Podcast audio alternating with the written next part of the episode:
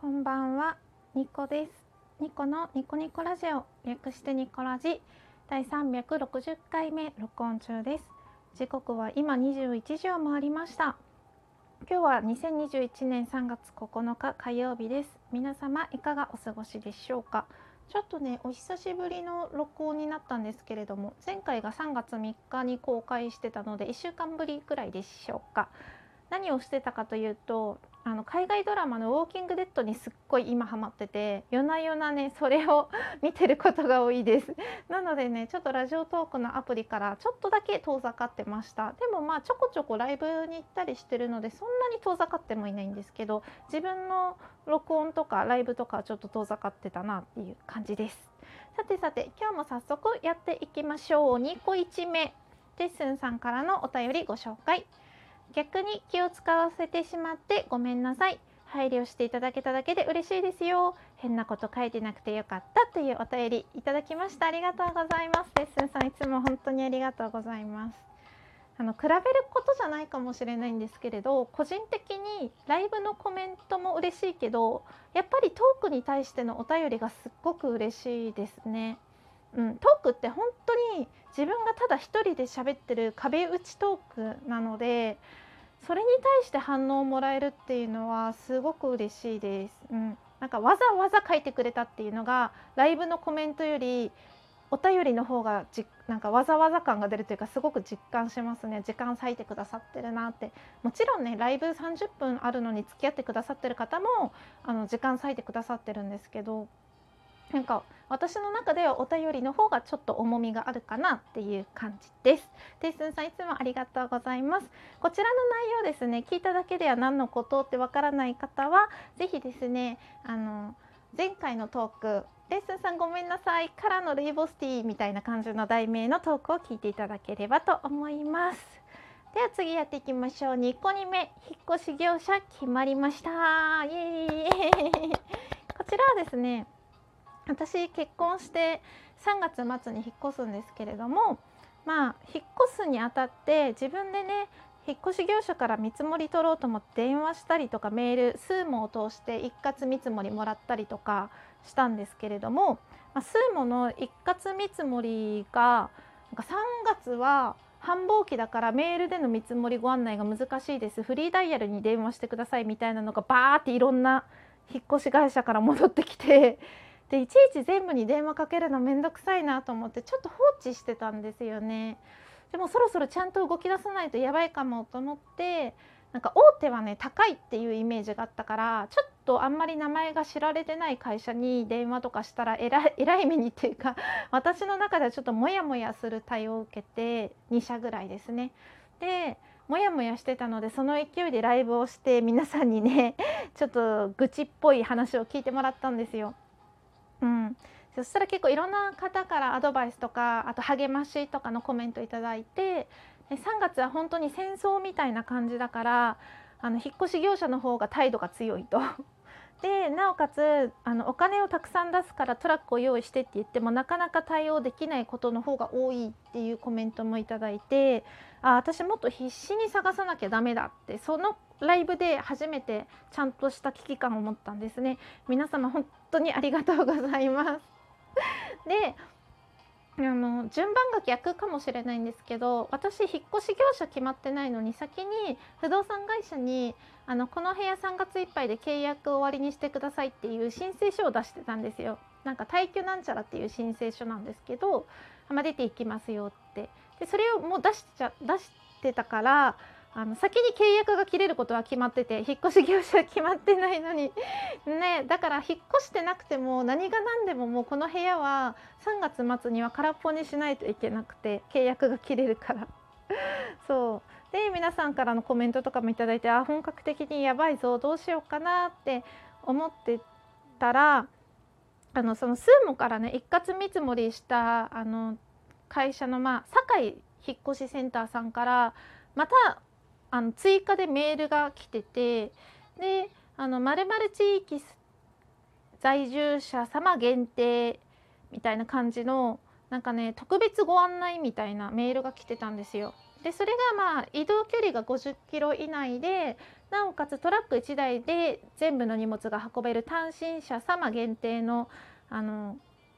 格安価格でお引越しご提案しますみたいな感じのメールだったのであこれちょっといいかもなって思ってであのそのメールに書いてあるフリーダイヤルに電話してあの見積もり取ったら一番なんかてやっぱり大手だからなのか丁寧ででそのちょっとマイナーなねその引っ越し業者2社で に電話してコテンパにやられた後だったからその普通の対応だったのかもしれないけど堺引っ越しセンターの対応がめっちゃもう神神みたいな 神対応みたいに思えてすごくしっかりしてたしあの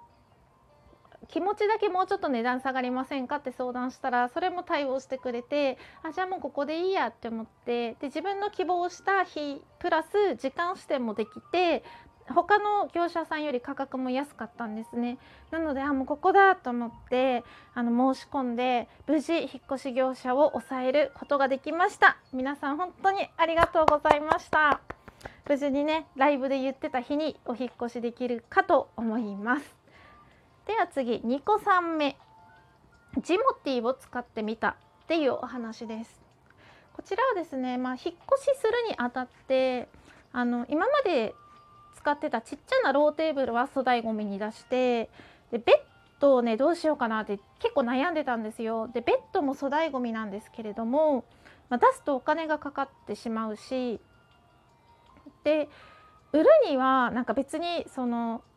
ブランドのベッドとかじゃない 通販で買った 普通の安物のベッドなどで売れないし買い取りもなかなかベッドってしてくれないみたいなのでどうしようかなって思ってた時にちょっと前から気になってたねジモティあのというアプリを使ってみることにしました。ま、ジモティっていうのはあの個人間でやり取りするんですけれどもいらない不要なものを0円で譲りますとか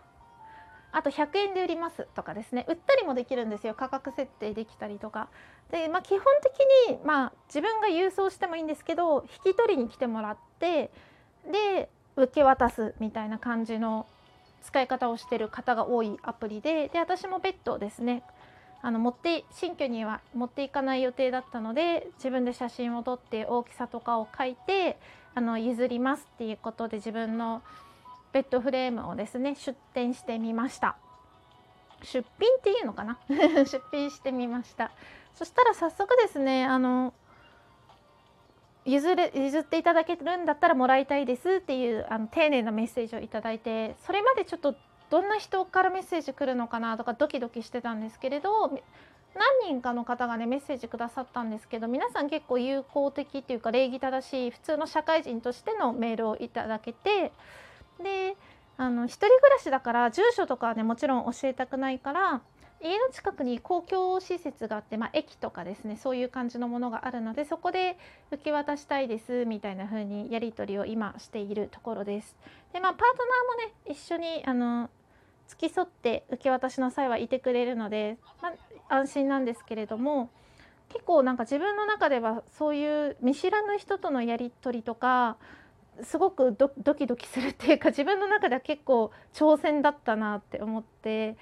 でなおかつまあ女性だったらいいんですけど相手がやり取りしてる相手が女性だったらいいんですけど結構なんか男性が多いみたいでもらいに来る人って やっぱり。だからどうしようかなっていう不安もあったけどまあなんかやり取りもスムーズにいったしまあ受け渡しの時は私一人じゃないっていう安心感もあったので無事にねベッドがのもらい手が見つかってよかったなって思っているところです。うん、実際まだね引き渡しはしてないんですよ。あの近々引き渡し予定なんですけれども引き渡した後も感想をトーク取れたらいいなって思います個人的にはジモティ結構おすすめしていいのかなって思いましたもちろんね女性の一人暮らしの方とかは安易にはしない方がいいと思うんですけれどもあの結構メッセージとかで人間性も出るのでそこで選別したりとかあの受け渡しを絶対人目がつくところでするとか友人に付き添ってもらうとかねそういう工夫をしてまあ今は物を捨てるのもねお金がかかる時代ですし使えるものを捨てるっていうのに個人的にすごく抵抗があったので、まあ、誰かがね結構綺麗な状態のベッドフレームなので使ってもらえるといいなって思って出品したんですけど無事本当にもらい手が見つかって よかったなって思います。うん、冷蔵庫とか電子レンジとかもね後々出してみようかなってちょっと思っています。はいそんなこんなで10分ちょっと過ぎましたが今日はこの辺で終わりにしようかなって思います。